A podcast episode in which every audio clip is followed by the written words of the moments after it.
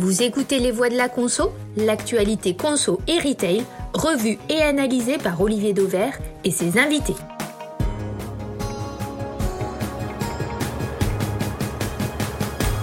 Bonjour à tous, aujourd'hui nos trois voix de la conso sont Karine Sanouillet, la créatrice de Respire Conseil, auparavant chez IRI, Casino ou encore Carrefour. David Pruvot, professeur de marketing et de distribution à l'IUT d'Amiens d'un côté et cofondateur du cabinet de conseil Team de Consulting de l'autre. Et enfin, Bernard Bueno, consultant lui aussi à la déjà longue carrière dans la publicité et la distribution.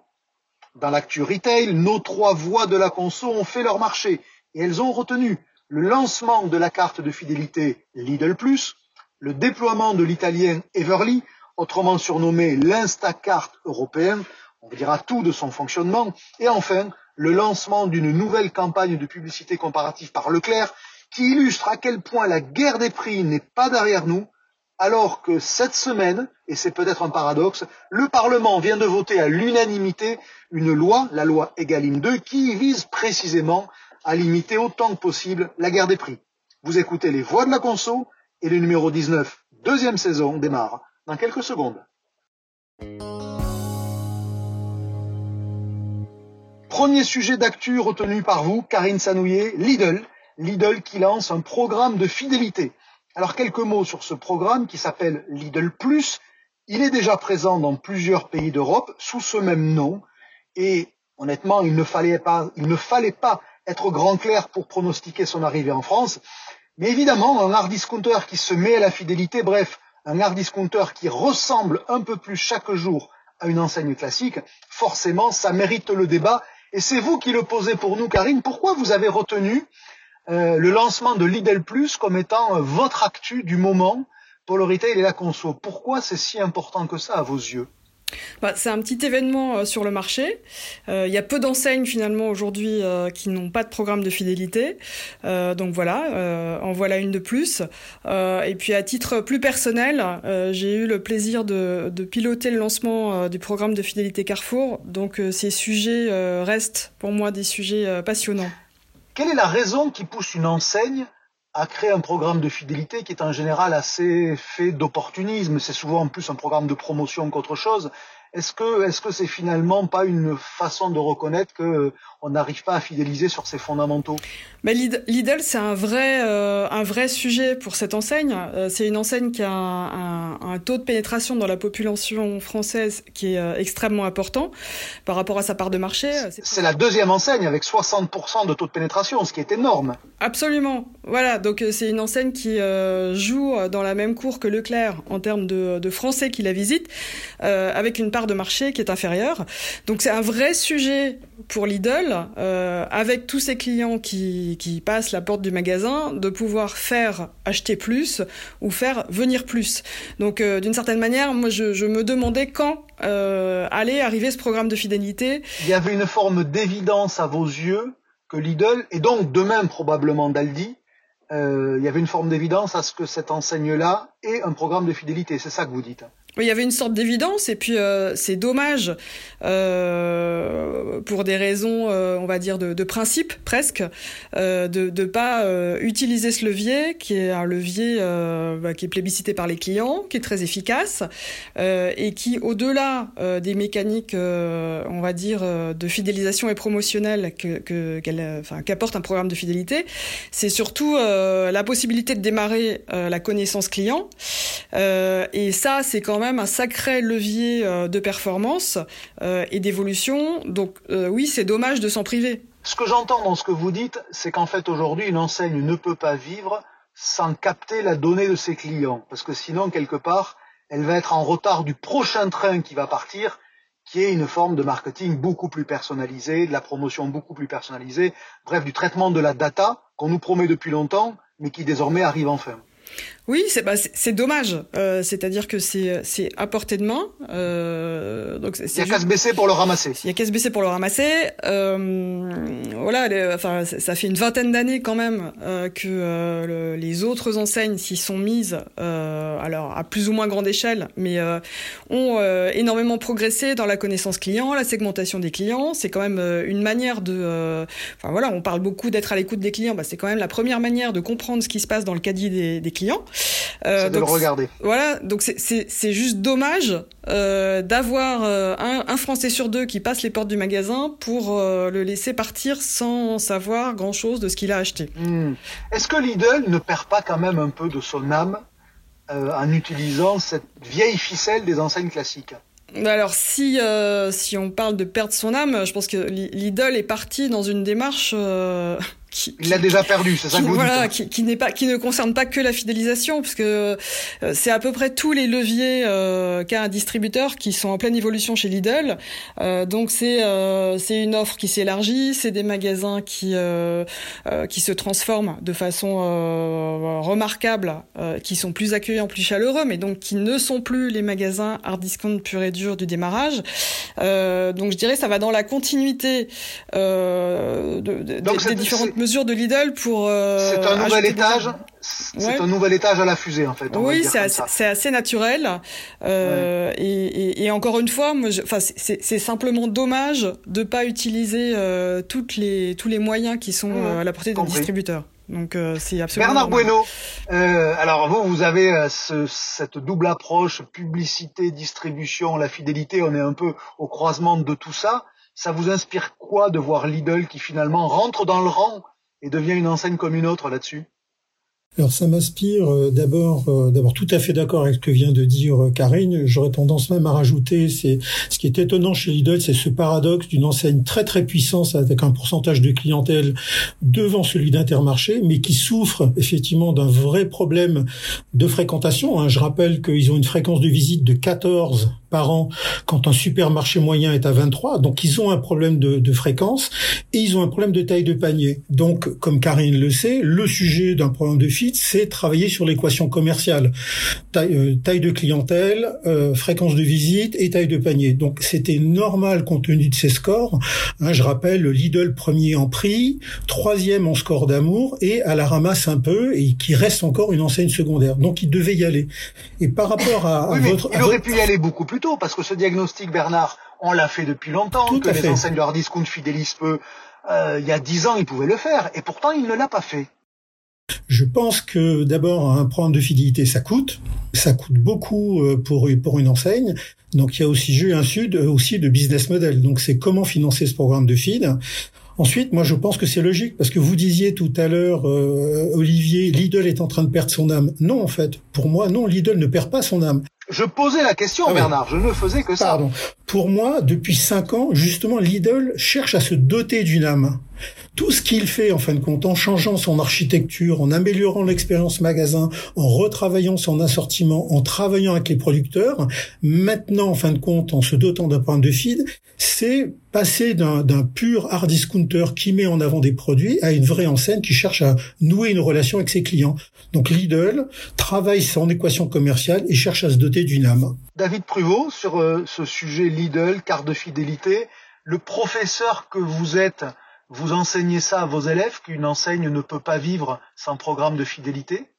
Pas, nécessairement parce que effectivement, il faut bien différencier carte de fidélité qui n'est qu'un simple outil et programme de fidélité, c'est-à-dire que le, programme c'est un process qui va nécessiter effectivement de travailler sur de la sur de la donnée client. Euh, or, sur ce sujet-là, Lidl part de zéro. Et euh, évidemment, ça nécessite un savoir-faire, des moyens également euh, en termes d'outils bah, qu'il va falloir déployer et ça va quand même prendre du temps entre guillemets avant de pouvoir en retirer quelque chose sur l'équation commerciale que, que Bernard évoquait. Donc c'est une nécessité aussi parce que Bernard évoquait le coût, mais euh, il y a aussi un coût à pas avoir un programme de fidélité puisque vous l'avez dit, euh, ça va surtout aussi permettre bah, de, de, développer bah, les performances de sa clientèle. Et puis le coût, mmh. il est souvent aussi euh, bien inférieur à toutes les dépenses de conquête client qui sont engagées au quotidien euh, sur la promo, sur la com. Donc Euh, là, moi, ce qui, ce qui, ce qui m'intéresse vraiment, c'est la capacité de Lidl. Je ne sais pas où ils en sont aujourd'hui, euh, à vraiment travailler sur la data, parce que là, c'est vraiment. Bah, ils en sont à zéro. Bah, ils en sont, à, a, priori. À zéro, puisqu'ils ne la collectaient pas. A priori. Ils ne la collectaient pas. Mais même en termes de de savoir-faire. Euh, euh, est-ce qu'ils vont externaliser cette gestion-là? Est-ce qu'ils ont des ressources en interne? C'est beaucoup de questions en fait qui se posent hmm. pour vraiment euh, comprendre comment ils vont être capables de dérouler ce, ce programme de fidélité. Ils ont besoin d'un prestataire pour traiter leur data. Je leur conseille Infinity Advertising, qui est la, la joint venture de Casino et d'Intermarché qui s'est lancée cette semaine précisément pour traiter la data. Bernard Bueno, vous vouliez dire? Non, je voulais dire, en fait, compte, est-ce que la data, c'est le sujet prioritaire de Lidl lorsqu'ils lancent leur programme de fidélité? J'ai l'impression que Lidl, ce sont des gens euh, assez simples, mais au sens euh, noble du terme. C'est-à-dire qu'en fait, à aujourd'hui, ils se disent qu'ils ont besoin d'un programme de fidélité vraiment pour gérer ce sujet d'équation commerciale. La data, elle viendra après. Sachant que comme ils sont quand même assez germains, Aujourd'hui, personne n'a réussi à prouver le retour sur investissement de la gestion de la data. Donc, euh, est-ce qu'il, est-ce que c'est pas euh, une fusée à deux étages? On met en place un programme de feed, ok, on recueille de la data et on verra après si on en a vraiment besoin. Moi, je rajoute un élément pour l'avoir testé euh, le week-end dernier. Je renvoie au blog pour ceux qui, qui veulent voir comment ça se passe. Chaque visite génère euh, un jeu avec la possibilité pour le client de gratter sur son écran. Donc euh, il y a une forme de, lien, un peu comme Intermarché le fait avec les bornes aujourd'hui en arrière-caisse. Euh, donc il y a de la gamification aussi derrière, et on peut imaginer que ça c'est aussi un vecteur de trafic, de fréquence, parce que finalement, euh, ben, le week-end dernier, j'ai gagné un paquet de coquillettes avec ma nouvelle carte de fidélité Lidl. C'est quand même pas. Et au prix des pâtes en ce moment, je vous prie de croire que c'est une affaire. Bon, ça va marcher globalement alors, ce programme de fidélité Lidl, quand je vous écoute les uns les autres. Bernard, ça va marcher, oui, non? Tout marche chez Lidl, donc ça sera une brique supplémentaire à leur succès. Donc ça aussi. David Pruvot, ça va marcher? A priori oui, parce que euh, ce que j'ai pas dit et vous y avez fait référence, c'est aussi ce qu'on met dedans. Hmm. Donc là, euh, s'ils ont une gestion intelligente en fait de, de cet outil, euh, ça, ça, marchera. Et puis ça va apporter a priori une valeur ajoutée puisque ça n'existait pas euh, à la clientèle Lidl. Donc euh, ça ne peut être qu'un en apparence qu'un plus. Après, il faudra se différencier de, des autres programmes de fidélité. C'est toujours l'enjeu, puisque c'est pour faire comme les autres. Bah, on peut considérer que la gamification, ce petit jeu qui vient se rajouter après chaque passage, est un élément de différenciation. Karine, je vous pose très rapidement cette question, mais a priori, vous, vous êtes convaincu que ça va marcher ah, Sur le fond, oui. Après, sur le, les modalités de mise en œuvre, euh, j'ai quelques réserves. Euh, je, moi, je suis convaincu qu'une appli, ça suffit pas, et c'est dommage quand on a tous les gens en magasin. Euh, voilà, mhm. donc euh, il y a aussi une question de recrutement euh, qui et là je parle d'expérience, euh, mhm. se, fait. Euh, Donc vous auriez fait une carte. Vous auriez fait, en tout cas quelque chose qui se passe en magasin euh, parce que euh, les clients ils ont autre chose à faire dans leur journée que de s'occuper d'aller se mettre dans un programme de fidélité. Donc il faut les accompagner mhm. un peu. Et après sur les, le, programme lui-même, je pense que pour l'instant ça doit être vraiment un démarrage, un, un, système de mhm. fidélité. S'il n'y a pas de générosité et un peu de lisibilité, ça marche pas forcément très bien. Voilà. Donc, euh, Parce que dans l'immédiat, on va le dire, il n'y a pas de générosité, ça. Euh, il n'y a pas de cumul d'achats et de récompenses dans le programme Lidl. Et pour mettre un chiffre à ce que à ce que Karine évoquait pour démarrer, pour clôturer ce premier sujet, euh, vous l'avez dit, Lidl a le même taux de pénétration en nombre de clients que Leclerc, mais a une part de marché qui est trois fois et demi plus petite que Leclerc. Donc c'est tout l'enjeu de remplir davantage les paniers, ce que vous évoquiez les uns et les autres. On poursuit ces voies de la conso avec le second sujet du jour, le déploiement en France de l'italien Everly. C'est votre choix, David. Alors non pas l'arrivée, mais bien le déploiement d'Everly en France, car Everly est en effet déjà présent depuis février à Lyon et s'installe à présent petit à petit dans huit autres villes. D'ici à la fin de l'année, Everly sera donc présent à Lyon, bien sûr, mais aussi à Bordeaux, à Toulouse, à Nice, à Grenoble, à Rennes, à Nantes, à Lille et à Strasbourg. Le principe d'Everly, pour ceux qui ne le connaîtraient pas, ça reprend celui d'Instacart aux États-Unis, c'est-à-dire de compiler sur une même application l'offre de tous les supermarchés d'une ville et d'envoyer des personnels shoppers faire vos courses dans les magasins que vous aurez choisis.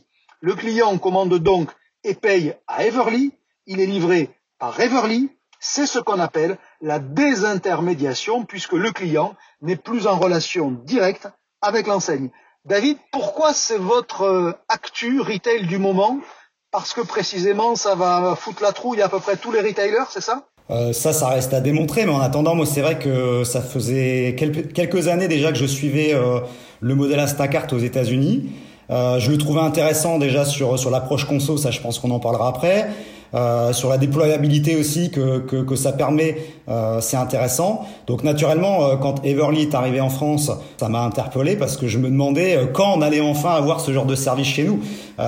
donc j'espère effectivement que, que, que, ça prendra, mais moi je J'en suis assez convaincu. Ce genre de service, on le rappelle, c'est une forme d'agrégation de l'offre pour que l'offre de tous les retailers se retrouve sous un même portail. Finalement, c'est l'aboutissement de, de, la marketplace. Qu'est-ce que ça dit de l'évolution du retail à vos yeux, euh, le lancement d'Everly, le, le, très haut niveau de valorisation d'Instacart? Je rappelle qu'aux États-Unis, Instacart, ça vaut 40 milliards de dollars. Ce qui n'a pas été le cas toujours. Hein. Il y a eu beaucoup de questions aussi sur le, le modèle économique euh, d'Instacart pendant les premières années. Aujourd'hui, c'est moins le cas. Euh, alors, ce que ça dit pour moi, c'est que déjà les choses bougent énormément, donc il faut être attentif à tout ce qui se passe. Et euh, notamment pour les distributeurs traditionnels, on voit bien que il y a des choses qui émergent euh, en provenant d'acteurs qui sont pas les acteurs traditionnels de ce marché et qui sont capables de disrupter un petit peu les choses. Donc ça implique d'être euh, dans la veille concurrentielle aussi attentif, non pas simplement aux concurrents directs, mais à ces nouveaux acteurs qui viennent plutôt euh, des fois du monde de la tech. Et en même temps qui proposent des modèles qui répondent quand même à de nouvelles attentes en s'appuyant sur une, une, approche client qui est, qui est quand même quelque peu différente et qui est finalement qui est aussi permise par la conjugaison de plusieurs facteurs, l'évolution des solutions technologiques, l'évolution euh, des normes sociales aussi au niveau de l'organisation du travail, euh, etc. En gros, ça dit qu'il n'y a pas de rente de situation où il n'y en a plus, si tant est qu'il n'y a plus, il y en a voir. Euh, tout le monde est exposé à ces nouveaux entrants, à ces nouveaux concurrents. Qu'est-ce que le client peut trouver comme intérêt à utiliser Everly? À vos yeux, quelle est l'avancée pour le client? Je dis souvent que euh, finalement les entreprises qui sont les meilleures sur un marché sont celles qui déconnent mieux les attentes des clients et qui trouvent bah, finalement les bonnes réponses. Oui, mais justement, donc justement, c'est quoi bah, l'intérêt Pour moi, la clé d'entrée, c'est justement déjà un constat, c'est que les clients fréquentent en moyenne quatre enseignes alimentaires pour réaliser euh, leurs achats. Donc finalement, en agrégeant euh, le choix de quatre enseignes alimentaires et en l'associant finalement aussi à une démarche qui va se passer en ligne ou via une application, bah, finalement, on facilite quand même largement la vie du consommateur parce que dans le monde physique, le consommateur qui fréquente 2, 3, 4 magasins chaque semaine pour, euh, pour faire ses achats, il va y passer un certain temps. Là, évidemment, on lui fait gagner énormément de temps, donc c'est assez astucieux sur ce point de vue-là. Et puis donc l'agrégation d'offres, on revient toujours à cette idée-là finalement. Oui, et puis hein. ça renforce aussi euh, bah, une autre euh, pratique qui est largement utilisée par les consommateurs, c'est la facilité à comparer les offres, aussi bien en termes de, de choix qu'en termes de prix, puisque avec une même plateforme, on va pouvoir finalement passer euh, d'une enseigne à une autre. Et euh, ça, c'est intéressant également. En quoi c'est une menace pour les retailers classiques? Alors, Ils perdent la relation avec leurs clients là quand même. Alors déjà, moi, je voudrais dire que c'est pas forcément une menace dans la mesure où, au contraire, ça peut aussi être perçu comme une opportunité. L'opportunité euh, d'adresser un service euh, nouveau à sa clientèle sans forcément subir euh, finalement les, les, les coûts d'investissement. Donc ça, de ce point de vue-là, c'est intéressant. après, pour répondre plus précisément à votre question, sur la menace de perte de gestion de données, c'est c'est une menace, c'est une réalité. Mais euh, Everly là-dessus le joue plutôt bien puisque euh, dans leur schéma habituel, ils vont aspirer les données euh, et notamment l'offre du, euh, du, distributeur pour la, la, communiquer à ses clients, mais ils proposent également de développer des partenariats plus formels. Et dans ce cas-là, le partenariat, la contrepartie, c'est donner accès à la data, c'est donner accès aussi à la possibilité d'associer le programme de, de, fidélité, la carte de fidélité de l'enseigne. C'est la possibilité aussi bah, pour Everly de récolter des informations plus fines sur la disponibilité, les stocks et éviter justement les, euh, les problématiques de gestion. Oui, mais ça n'empêche qu'au final, celui qui tient la relation client, ça reste Everly. Et dans le commerce aujourd'hui, euh, la relation client, c'est manifestement plus important que le fait de posséder un magasin. Bien sûr, euh, vous voulez dire dans la manière en fait euh, d'incarner euh, le service auprès des clients parce que c'est eux qui vont livrer. Ben, bien sûr, bien sûr. Je vais commander à Everly, je vais payer à Everly, je vais me faire livrer par Everly. Ben, demain, j'aurai le réflexe de dire Everly, c'est ma porte d'entrée pour la consommation. Ouais, il y, a un risque d'effacement entre mm. guillemets dans le dans l'inconscient du client, effectivement, de ces enseignes-là. Mm. Après, tout dépend comment c'est géré, parce que euh, on peut très bien imaginer euh, via ces partenariats-là aussi euh, l'idée que euh, un, retailer pousse le service dans ses magasins, comme ça peut se faire aujourd'hui avec les, les le, le, quick commerce, et participe peut-être de manière plus active pour pour justement le présenter aussi mm. comme un service de l'enseigne. Bernard Bueno, qu'est-ce que ça vous inspire, vous, cette idée de de se faire désintermédier. En tous les cas, c'est comme ça que je le présente, moi, quand je parle d'Everly. Alors, David Pruvot était un peu plus nuancé que moi. Où vous, vous vous situez où dans le, euh, dans le diagnostic de la gravité de la menace, on va le dire comme ça? Et même question après pour Karine. Je, je suis dans un état dubitatif extrême. Mais encore c'est une vraie menace ou c'est finalement un partenaire possible? Toutes choses étant égales par ailleurs, ce serait une menace si c'en était une. C'est-à-dire qu'à aujourd'hui, quand, quand on voit le poids de la livraison à domicile en France, en fin de compte, ça pèse rien. Je rappelle que le, le drive, il y en avait pas aux États-Unis, ça a démarré il y a quelques années, qu'il n'y a pas de drive en Italie et que effectivement, euh, le, le, les éléments sont pas comparables. Donc aujourd'hui, on est dans une situation en France où le e-commerce alimentaire va peser 8-8, alors on va dire 9. Au pire, alors on va monter jusqu'à combien? 12, 15, au maximum 20. Leclerc, Inter, U continuent à pousser sur le drive euh, à mort. Donc c'est un peu ce que vous disiez Olivier, c'est-à-dire qui est-ce que ça va toucher Everly comme tout le quick commerce? Bah, une frange de la population quand même assez urbaine qui accepte, parce qu'on n'en a pas parlé, de payer le prix de la livraison. Hmm. Or, à une époque, et on va en parler euh, tout à l'heure, où le pouvoir d'achat est quand même menacé, on va dire, OK, il y a un vrai service. Hmm. Donc oui, je, oui, le commerce est en train de hmm. devenir de plus en plus serviciel. Oui, le e-commerce alimentaire va se développer. Maintenant, dans quelle, dans quelle proportion? Est-ce que ça va inquiéter les retailers? Je crois pas.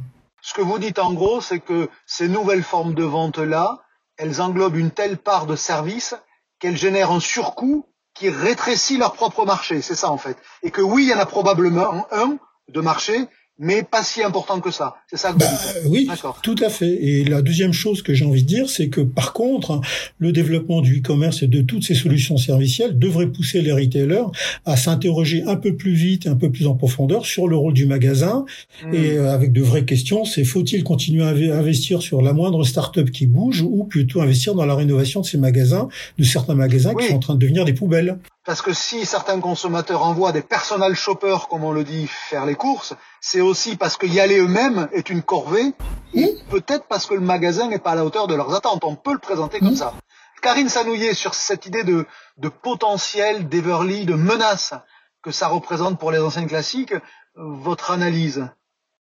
Alors moi je, je suis aussi plutôt euh, dubitative. Je rejoins, euh, je rejoins Bernard Bonneau. Alors pour euh, aussi une raison de, de, de, même de, la mission de, de Everly, c'est que autant quand on est sur du non alimentaire ou du tourisme ou des offres qui sont très éclatées, une plateforme qui rassemble tout euh, ou dans la restauration, une plateforme qui met euh, tous les petits commerces ou tous les produits, tous les produits très éclatés euh, à disposition du consommateur, ça rend un vrai service. voilà, on, enfin, on le connaît tous et on connaît tous le succès de ces plateformes dans le tourisme, dans la restauration dans la grande distribution, la, valeur ajoutée de rassembler toute l'offre, euh, qui quand même, euh, hmm. on va pas dire qu'il n'y a pas de différence entre euh, l'offre des différents distributeurs, mais enfin c'est quand même plus marginal. Et en plus, il y, a pléthore de produits. Enfin, voilà, c'est quand même difficile de ne pas trouver ce qu'on veut. quand on fait ses courses, eh ben, je trouve que le service rendu est beaucoup plus faible. Oui, mais je vais me faire l'avocate de David Pruvot tout à l'heure qui disait que l'un des intérêts, c'était effectivement de pouvoir comparer les prix justement. Effectivement, ce sont les mêmes produits, mais je vais peut-être acheter le Nutella chez Leclerc parce qu'il est moins cher que chez Intermarché, et ça, Everly me permet de le voir euh, sur une seule appli. Oui, d'accord. Pensez pas que ça a une valeur, ça? Bah, Non, non, je, je, je pose la question, euh, Oui, oui, si, si, on, si on va aller jusque-là, mais je suis pas sûr que... Enfin, il y a une partie des clients, certainement, euh, qui va jusque-là dans ces comparaisons de hmm. courses. Euh, la majorité euh, règle le problème en se disant euh, je vais dans telle enseigne dont je sais qu'elle est plutôt moins chère et au mhm. global, de toute façon, je regarde mon panier, je fais pas la comparaison de mhm. produit par produit. intéressant. Mhm. Voilà, et puis c'est comme... Enfin, on est tous consommateurs, on voit bien comment on, gère l'approche prix. On n'est pas à, comparer le, paquet de prix des... Enfin, le, prix des pâtes, quoi. Surtout, et pour ceux qui n'ont jamais utilisé Everly, un petit brin d'explication, surtout que dans l'immédiat, Everly ne permet pas cette fonctionnalité évoquée par David et que j'évoquais aussi, mais évidemment, ça le deviendra, puisque quand vous rentrez sur Everly, euh, vous mettez votre adresse, on vous donne les magasins qui sont accessibles dans votre zone, et après vous en choisissez un et vous faites vos courses dedans. Mais euh, comme Instacart aux États-Unis, on pourra demain requêter évidemment un produit, on nous le proposera dans toutes les enseignes.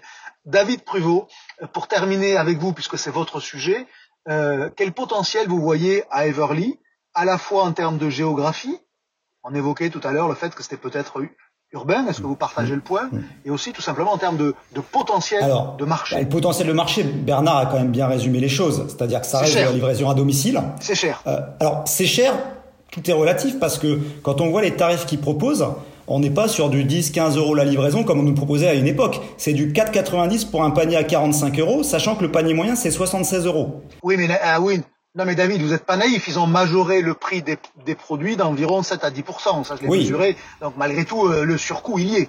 Il y est Bien sûr. Ah, ouais, non, bien sûr, effectivement, il y a un surcoût, mais après, euh, comment dire, dans l'idée du partenariat avec le distributeur, ça permet aussi d'afficher des, des, des, prix qui sont plus proches de ceux du magasin, d'afficher aussi les promos et donc de compenser aussi un petit peu ce, cet effet-là. Mais sur l'aspect euh, déployabilité, ce qui est intéressant aussi, c'est que ça me fait penser à un modèle à la, à la Walmart, c'est-à-dire qu'ils visent pas les grandes, ils visent pas Paris en premier, dans un premier temps, ils préfèrent se développer dans des villes de province où justement euh, la concurrence du quick commerce est peut-être un petit peu moins euh, féroce et euh, ils, vantent les mérites d'un modèle qui peut se déployer largement en province, même dans des villes de taille beaucoup plus moyenne que celles qu'on a citées, à terme, ce qui ne sera pas forcément le cas pour le quick commerce. Donc euh, ça, ça me paraît intéressant parce que... Et là, du coup, pardon, pour, euh, pour raccourcir tout ça, c'est qu'il n'y a aucune enseigne qui livre véritablement à Laval, euh, ou en tous les cas très peu, Everly peut s'installer à Laval. C'est ça que vous dites en fait. C'est que l'endroit où il peut intervenir, oui. c'est des zones plus petites. Donc forcément, les zones plus, les zones plus petites, il y en a aussi davantage. Allez, dernier sujet, inépuisable sujet, j'allais dire, c'est le vôtre. Bernard, on parle de la guerre des prix dans un instant. C'est l'info que vous avez retenue, Bernard Bueno, la guerre des prix, inépuisable sujet, je le disais, euh, qui s'incarne cette semaine en fait de deux manières. D'un côté, Leclerc, qui a relancé une énième campagne de publicité comparative avec trois spots que vous pouvez retrouver pour les curieux sur mon blog, et de l'autre, la loi Egalim 2 qui a été votée, je le disais aussi tout à l'heure, à l'unanimité, ce qui est rare, euh, et qui constitue évidemment un signal politique fort. En gros, Bernard, vous dites que bah, la guerre des prix, finalement, euh, est quelque chose qui euh, est durable, inévitable, et qu'il faut faire avec, qu'il ne faut pas chercher à essayer de l'arrêter. Vous êtes, vous êtes, vous êtes vraiment déprimant, Bernard. je, je, je... Non, non, je ne dis pas qu'il ne faut pas, qu'il ne faut pas rien faire pour l'arrêter. Je, je, constate juste qu'effectivement, au moment où on vote la loi Egalim 2, euh, Michel-Édouard Leclerc réaffirme que euh, il ne laissera pas tomber le combat du prix euh, et il le dit haut et fort. Je pense à la fois à tous ses amis retailers et il le dit également au gouvernement. D'ailleurs, il s'est exprimé euh, lors des assises de, du commerce ou de la négociation commerciale disant OK, on respectera la loi, mais on continuera à négocier et on continuera à, à, pratiquer les prix les plus bas, les prix les plus bas du marché. On va dire où Michel s'est exprimé en toute en toute confraternité, parce que j'adore ça, c'était la journée négociation commerciale de LSA. Voilà, c'est dit. Tout à fait. Donc il a, oui, il a quand même dit que clairement, euh, euh, il allait pas, il allait pas, il allait pas, pardon, baisser la garde. Je pense qu'il le disait aussi aux fournisseurs. Vous avez dit, il le disait à ses concurrents, au gouvernement, mais peut-être d'abord et surtout aux fournisseurs. Il le disait aux fournisseurs et d'ailleurs il s'est largement exprimé dans la presse sur le sujet, comme quoi d'ailleurs il a demandé une, au gouvernement d'agir pour ne pas laisser toutes les augmentations de prix euh, passer. Donc en fait, moi, je pense quand même que cette, cette campagne, euh, parce qu'il n'en a pas besoin d'une campagne prix, parce qu'il a un tel niveau d'image prix, euh, non pas devant Lidl ou Aldi, mais devant tous les généralistes, que de facto, il n'aurait pas besoin d'investir autant. Donc là, en fin de compte, revenir à un principe de campagne comparative où il, il attaque quand même deux types d'enseignes.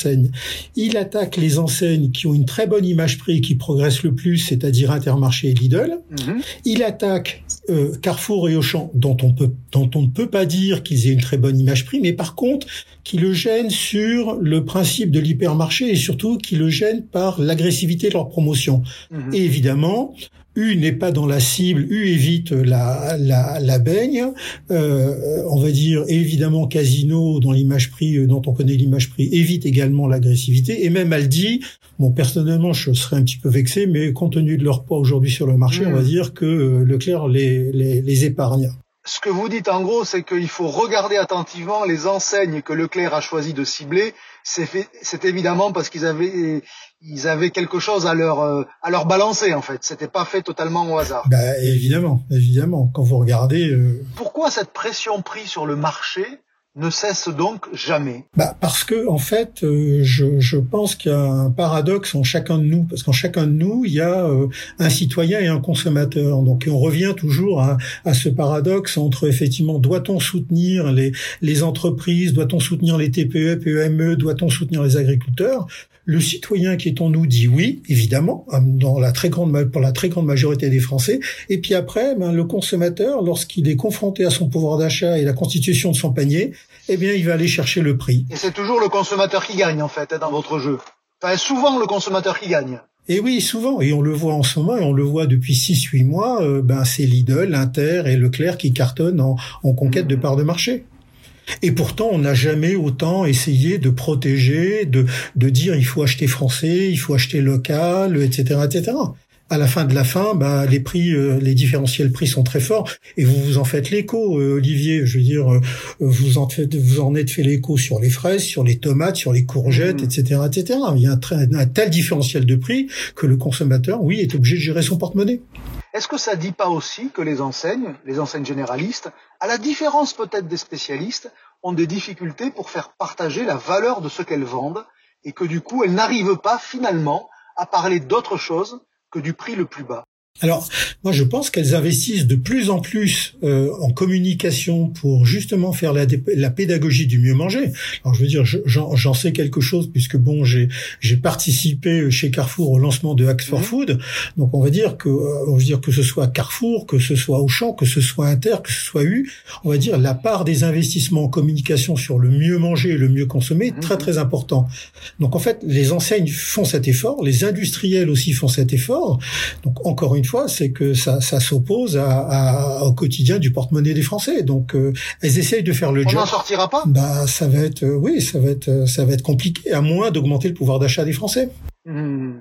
En fait, vous, vous nous dites que les attendus de marché sont trop forts pour que la conséquence, qui est cette agressivité, puisse être un, un peu adoucie. C'est ça que vous dites, Bernard? Rationnellement, toutes les enseignes courent après le NPS, donc le Net Promoter Score, qui est le KPI de toutes les enseignes aujourd'hui. Quand vous quand vous cherchez, que vous demandez au service d'études des enseignes quels sont les drivers euh, du, du NPS, le, le premier driver du NPS pour une enseigne alimentaire, c'est le prix. Donc de toute façon, si on court après le NPS et qu'on lâche sur le prix, on, on perd en NPS. Donc, euh, si vous voulez, c'est c'est le chat qui se mord la queue. Donc, euh, c'est c'est il faut il faudrait il faudrait que les Français acceptent d'acheter plus cher parce que c'est ça que ça veut dire et ça bah ça c'est pas c'est pas forcément acquis. David Pruvot, euh, vous partagez cette cette espèce un peu de pessimisme quand même parce que Bernard Bueno vient de nous dire il faudrait que les Français acceptent de payer plus cher leur alimentation et bah, on n'y est pas tout simplement. Bah oui, clairement. Euh, la situation, elle n'est pas nouvelle. Et si elle n'est pas nouvelle, c'est qu'il y a des éléments structurels derrière qui l'expliquent. Et euh, bah c'est pas c'est pas plus compliqué euh, que ça. Euh, il y a un chômage assez persistant, euh, les revenus augmentent peu. à partir de là, l'équation elle est simple. Hein, même si les prix augmentent. Oui, mais il y avait le fameux monde d'après là qui était différent. Oui, mais le alors non ouais, bah, ça, moi je, raisonne sur du long terme. Je raisonne depuis les 30 dernières années. La, tendance, elle, elle, elle, est nette. C'est-à-dire que on a une évolution des revenus bah, qui est plutôt modéré, euh, même si, les, même si le niveau des prix évolue également de manière modérée, il n'empêche qu'en termes de pouvoir d'achat, en plus, en ce moment, on voit bien, on a le discours sur l'augmentation des charges un petit peu euh, contraintes, euh, les mhm. factures de gaz, d'électricité, qui vont venir gréver aussi le budget des consommateurs. voilà, en plus, ça arrive dans une période électorale où le, finalement, ou préélectorale, où le, le, sujet du pouvoir d'achat est également souvent très présent. donc voilà, je pense qu'on va encore en parler euh, c'est pas fini. Et je, je, suis convaincu que c'est pas une, une énième loi supplémentaire qui va changer la donne. Hmm. Donc entre le pouvoir d'achat qui est stable, le vouloir d'achat qui est toujours croissant et les factures de gaz qui ont pris 13 ou 14 je crois la semaine dernière, en gros, il y a à attendre que des négociations qui vont être dures, c'est ça. Ah bah là, l'équation se complexifie. L'équation se complexifie. Hein. On n'a pas parlé du carburant. Mm. voilà. Enfin, je veux dire, euh, c'est toutes les dépenses entre guillemets euh, contraintes de manière générale qui ont augmenté et qui prennent une part croissante dans le budget des ménages. Donc le reste, qui est euh, bah, comment dire dédié à des dépenses de consommation, forcément, est également. Les fameuses dépenses discrétionnaires pour lesquelles il reste de moins en moins dans le porte-monnaie. Karine Sanouillet, cette guerre des prix, vous l'acceptez ou vous êtes fataliste? Je pense qu'elle elle est encore là pour durer. Euh, elle est euh, pour moi largement due aussi à la structure euh, du marché français. Euh, et c'est vrai que l'enseigne Leclerc. C'est-à-dire, qu'est-ce que vous sous-entendez? C'est-à-dire avec un, un, acteur qui est très important, qui est, euh, qui est Leclerc, euh, qui est positionné sur euh, sur le prix bas, euh, qui est même la référence hein, pour les autres. Euh, mmh. Quand vous travaillez dans des dans des équipes de pricing, tout le monde travaille par rapport à Leclerc. Donc c'est mon indice mmh. par rapport à Leclerc. Donc c'est c'est quand même. Mais c'est marrant ça. J'entends tellement souvent, si Leclerc était moins bon, ça arrangerait tous les autres. Mais ouais, mais le problème c'est qu'il est bon. Suis, oui, mais je, je suis convaincu euh, que que la, bon, alors je, je suis pas à leur place, hein, mais que en tout cas bon nombre des enseignes françaises euh, bougeraient euh, si euh, si Leclerc changeait de politique. Alors bon, c'est c'est pas le cas, donc c'est pas la peine de, de raisonner avec des si. Euh, mais euh, voilà, les, les enseignes, euh, je pense, seraient plutôt enclines à gagner un petit peu mieux leur vie. Euh, si s'il y avait pas Leclerc, bon, il y a Leclerc, donc euh, c'est comme mais ça. Est-ce qu'en gros, non, mais en gros, il y a trop d'enseignes sur le marché français, le paysage est pas encore assez concentré. Point. C'est ça que ça dit. Non, non ça, je, ça, je, moi, je, je, suis convaincu c'est vraiment. Euh, enfin, dans, dans, les autres pays européens, il n'y a pas la même structure. Il n'y a pas un acteur comme ça qui est très euh, focalisé sur le prix. Euh, donc c'est assez franco-français. Bernard Bueno, vous, vous, vous êtes pas tout à fait d'accord. Vous dites, je vois votre tête qui dodeline. Bah, c'est-à-dire que Colruyt en Belgique, Mercadona en ah, Espagne, oui, et Esselunga en Italie. Euh, et là, on a des, des, monstres avec des 25 ou 30% de part de marché, dont effectivement qui sont qui sont très très agressifs en prix. Et là, les généralistes souffrent considérablement évidemment sur le DLP et puis avec un taux de promo qui est complètement délirant. Hein. Je veux dire, on est à 40% de taux de promo en Italie. Donc euh, non non. Mais Mercadona, Mercadona est un discounter d'abord sur ses propres marques. Tout à fait. Donc plus que sur des marques nationales. La différence là avec Leclerc, c'est que Leclerc par principe, il prend plaisir à casser le prix du Nutella, on va le dire comme ça. Exactement. C'est son kiff, c'est son kiff. C'est un c'est un supermarché à dominante marque propre comme on les appelle maintenant, mmh. Mercadona, c'est mmh. pas un hard discounter du tout hein. Bon, donc en gros, en gros, c'est parti pour durer. Voilà, c'est ça moi quand je vous écoute hein c'est pas demain la veille qu'on sort de cette situation. Ça effraiera les fournisseurs, hein, ce que vous dites. La, la guerre des prix mmh. va durer parce que parce que c'est le jeu entre les acteurs sur un marché qui, qui a quand même assez peu de croissance. Euh, maintenant, je pense qu'il y a plutôt euh, des signaux euh, d'augmentation des prix mmh. euh, de façon euh, générale, que ce soit les problématiques de matières premières, euh, les problématiques de euh, voilà d'intempéries massives qui font quand même que mmh. on risque d'avoir une tension sur les marchandises qui, qui va arriver euh, d'une manière ou d'une autre. On ne sait pas comment ça va se passer, mais là, on commence à avoir pas mal de signes qui sont euh, quand même dans ce sens-là. Et je suis pas là pour défendre Leclerc, Karine, mais je note quand même pour l'avoir publié que c'est Leclerc qui, le premier, a fait passer les hausses sur les pâtes alimentaires et de manière extrêmement significative parce que voir les prix Leclerc de la MDD Leclerc qui progressent de 30 ou 35% franchement, je n'avais jamais vu ça et les autres ont suivi, comme vous le disiez, précisément parce que Leclerc avait enclenché ce mouvement. Voilà, c'est presque la fin de ces voix de la conso, mais avant de se quitter, les coups de cœur ou les coups de gueule de mes voix du jour. Chère voix, votre coup de cœur ou votre coup de gueule du moment, et on commence avec vous Karine. Déjà, est-ce que c'est un coup de cœur ou un coup de gueule? Donc plutôt un coup de gueule. Euh, Alors, lequel Dites-nous. C'est euh, les, les euh, difficultés de Yuka avec euh, les industriels de la charcuterie. -hmm. voilà, Yuka a perdu deux procès contre des industriels de, de la charcuterie pour avoir positionné des mentions contre les produits -hmm. de ces industriels. Mais à qui vous en voulez alors? Vous en voulez à Yuka ou aux charcutiers J'en veux aux charcutiers. Alors je leur en veux pas, euh, je, je comprends. Euh, et puis ils ont mmh. gagné, donc euh, le droit est de leur côté. Simplement, je trouve que à, à une époque où euh, les consommateurs sont plus exigeants euh, avec leur alimentation et mmh. où euh, c'est pas comme s'il n'y avait pas eu des, des sujets euh, qui mettent du temps à mûrir euh, puis qui s'avèrent être des vrais dangers pour les, les consommateurs. Je Donc vous nous dites c'est un mauvais combat. C'est un mauvais oui, combat. Je trouve qu'il y a mieux à faire pour un industriel. Mmh. Il vaut mieux améliorer ses produits que de travailler que de faire un procès à Yuka. C'est ça que vous Exactement. Nous dites. Absolument. David Pruvot, coup de cœur ou coup de gueule? Alors plutôt coup de cœur. Alors et, lequel? Bah, euh, celui sur euh, le service Click and Ready de, de McDo. Alors, je mhm. focalise pas sur McDo, mais euh, parce que j'ai. Alors, on va peut-être dire ce que c'est. On va peut-être dire ce que c'est, David. C'est que grâce à, ce, à cette application-là, McDo sait quand vous vous rapprochez du restaurant pour récupérer une commande, et donc il peut lancer la préparation du burger ou faire cuire les frites pour qu'elles soient chaudes quand vous arrivez. Oui, donc c'est l'utilisation de la géolocalisation pour améliorer effectivement le, le, service. Alors après, je sais que ça va peut-être faire bondir sur l'idée de, des données personnelles, etc. Mais dès lors que ça intéresse le client et qu'il est consentant, pourquoi pas Et j'ai lu aussi, alors ce qui m'intéressait, c'est que j'ai lu Carrefour envisageait la même chose pour mm. ses drives. Pour que le Alors, client il l'a testé, il l'a testé avec Waze déjà, et donc Elodie Perfuiseau, qui était la semaine dernière aux ateliers du Drive, a dit qu'effectivement, euh, ben, si on est capable de lancer la préparation de la commande alors que le client se rapproche, on lui fait perdre moins de temps. Eh quand il est sur le drive, tout simplement. Et ça, je trouve ça intéressant comme démarche, euh, parce que ça va, voilà, ça va dans le dans le, la progression entre guillemets du service, une progression logique, et puis là, intégrer ces technologies, ça me paraît euh, intéressant. Donc voilà, c'était pour ça ce coup de cœur. Ce coup de cœur. Coup de cœur. Bernard, coup de cœur, coup de gueule. Coup de cœur pour Decathlon. Ah, pour quelle initiative? Toutes leurs initiatives, c'est-à-dire qu'en fin de compte, euh, après euh, avoir lancé le, le D4 Club, donc leur nouveau programme de feed, après avoir lancé D4 Outdoor, D4 Coach, D4 Activité, aujourd'hui c'est D4 Travel. En fait, ils ont compris que, en fin de compte, ce qui, ce qui est le claim de tous les distributeurs, rendre accessible à tous, c'est pas seulement faire péter des prix et des promos, mais c'est aussi apporter de plus en plus de services. Et en fin de compte, bah, ces gens-là, en fin de compte, innovent à la fois sur le prix en maintenant, sur des produits en maintenant des prix bas, et ils innovent en service. Et voilà. Et globalement, c'est comme ça qu'on est enseigne préférée des mmh. Français, en maintenant un taux de rentabilité euh, des plus élevés du retail en France. Et on va préciser pour ceux qui nous écoutent que Decat Travel, c'est en gros une agence de voyage spécialisé sur des voyages plutôt à dominante sportive et que quelque part c'est une façon de faire pratiquer le sport. Exactement. donc en gros on est dans la mission de la marque alors qu'elle ne vend pas des produits et ça j'imagine que c'est ce qui vous a séduit. Exactement.